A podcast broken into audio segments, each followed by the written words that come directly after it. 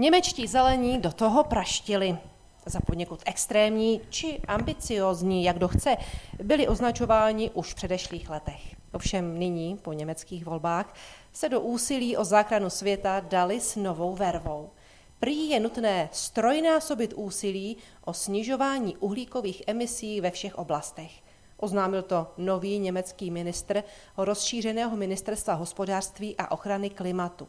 A po tomto strojnásobeném úsilí prý v roce 2050 bude moci Německo dosáhnout klimatické neutrality. Symbolem ideologického tažení proti uhlíku se stalo elektrické auto jako asi nejviditelnější atribut tohoto boje.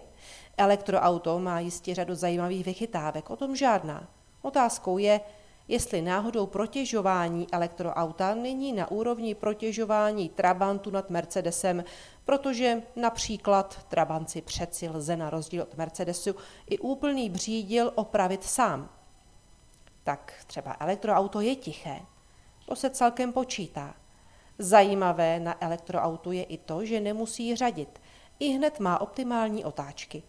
Až se vyřeší problém s bateriemi, bude to velmi zajímavá vlastnost zajímavé pro jejich majitele a současně diskriminující pro majitele jiných pohonů bude také to, že časem budou mít elektrická auta speciální značku a budou zvýhodněna nejen při parkování, ale i při vjezdu do různých částí města či pruhů.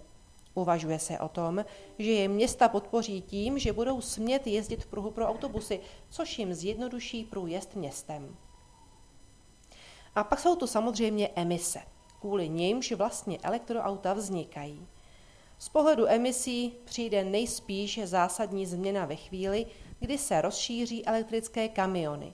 Tesla už svůj elektrický kamion představila. Náklady na ujetý kilometr bez započtení pořizovací ceny vozu budou údajně nižší než u dýzlového motoru. I BMW už provozuje elektrický kamion, ale mezi námi prosazení elektrických kamionů na silnice nejspíš bude pro politiky ještě větší oříšek než prosazení osobních aut.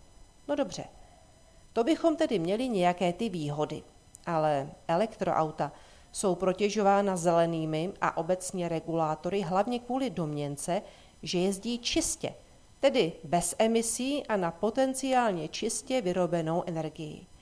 Jenomže je skutečně elektrické auto vůbec ekologičtější než klasické? Tak úplně samozřejmé to není. Velmi totiž záleží na tom, jak vznikla energie, kterou čerpá. Pokud vznikla pálením uhlí, tak to nic ekologického není.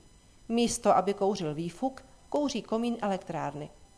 Pokud bylo auto nabito na noční prout, je krapet ekologičtější, protože elektrárna tak jako tak jede, jen dosud neměla dostatečný odběr.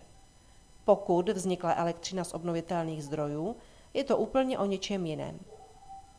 Další věcí je, jak je auto recyklováno. Německý ADAC v teste zjistil, že kvůli recyklaci je elektroauto ekologičtější až při nájezdu 580 tisíc kilometrů.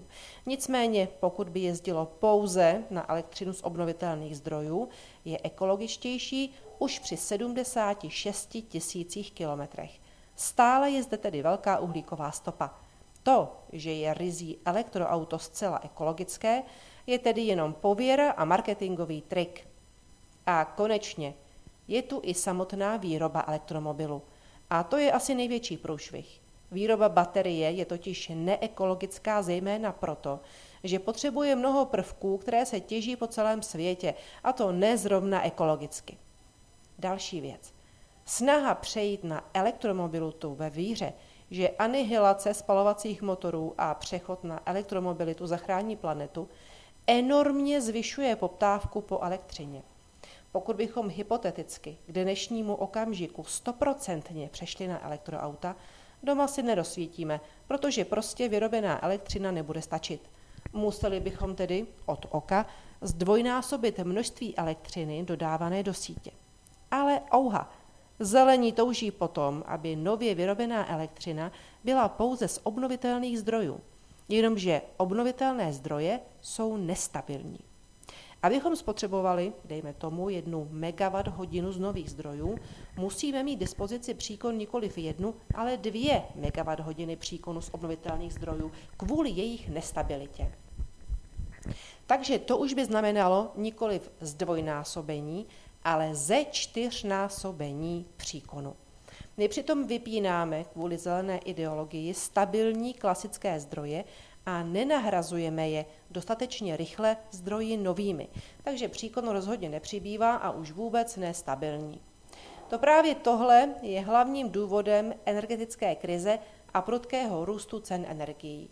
A pokud jste si mysleli, že energie dlouhodobě zlevní, tak jste vedle jako jedle, protože zelení teď tlačí na ještě rychlejší vypínání zdrojů.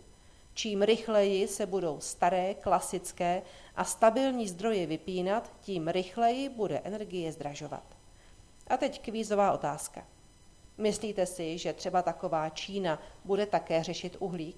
Myslíte si, že třeba sopka na La Palmě se rozhodne nesoptit, protože se zastydí za svou produkci uhlíku? Můžete se sopky nebo Číňanů poptat, ale moc bych si na jejich upejpavost před uhlíkem nesázela. Takže celá tahle sranda se zdražováním naší energie je úplně na nic, protože to je plivanec v moři. Tohle moderní náboženství a fanatizmy a lockdowny a fotovoltaiky a větrné elektrárny nás jednoho dne zničí, rozvrátí naši ekonomiku, přivedou na mizinu. Možná za 20, možná za 30 let, kdo ví. A dobře tak, už aby na troskách schudlé civilizace mohlo vyrůst něco smysluplnějšího.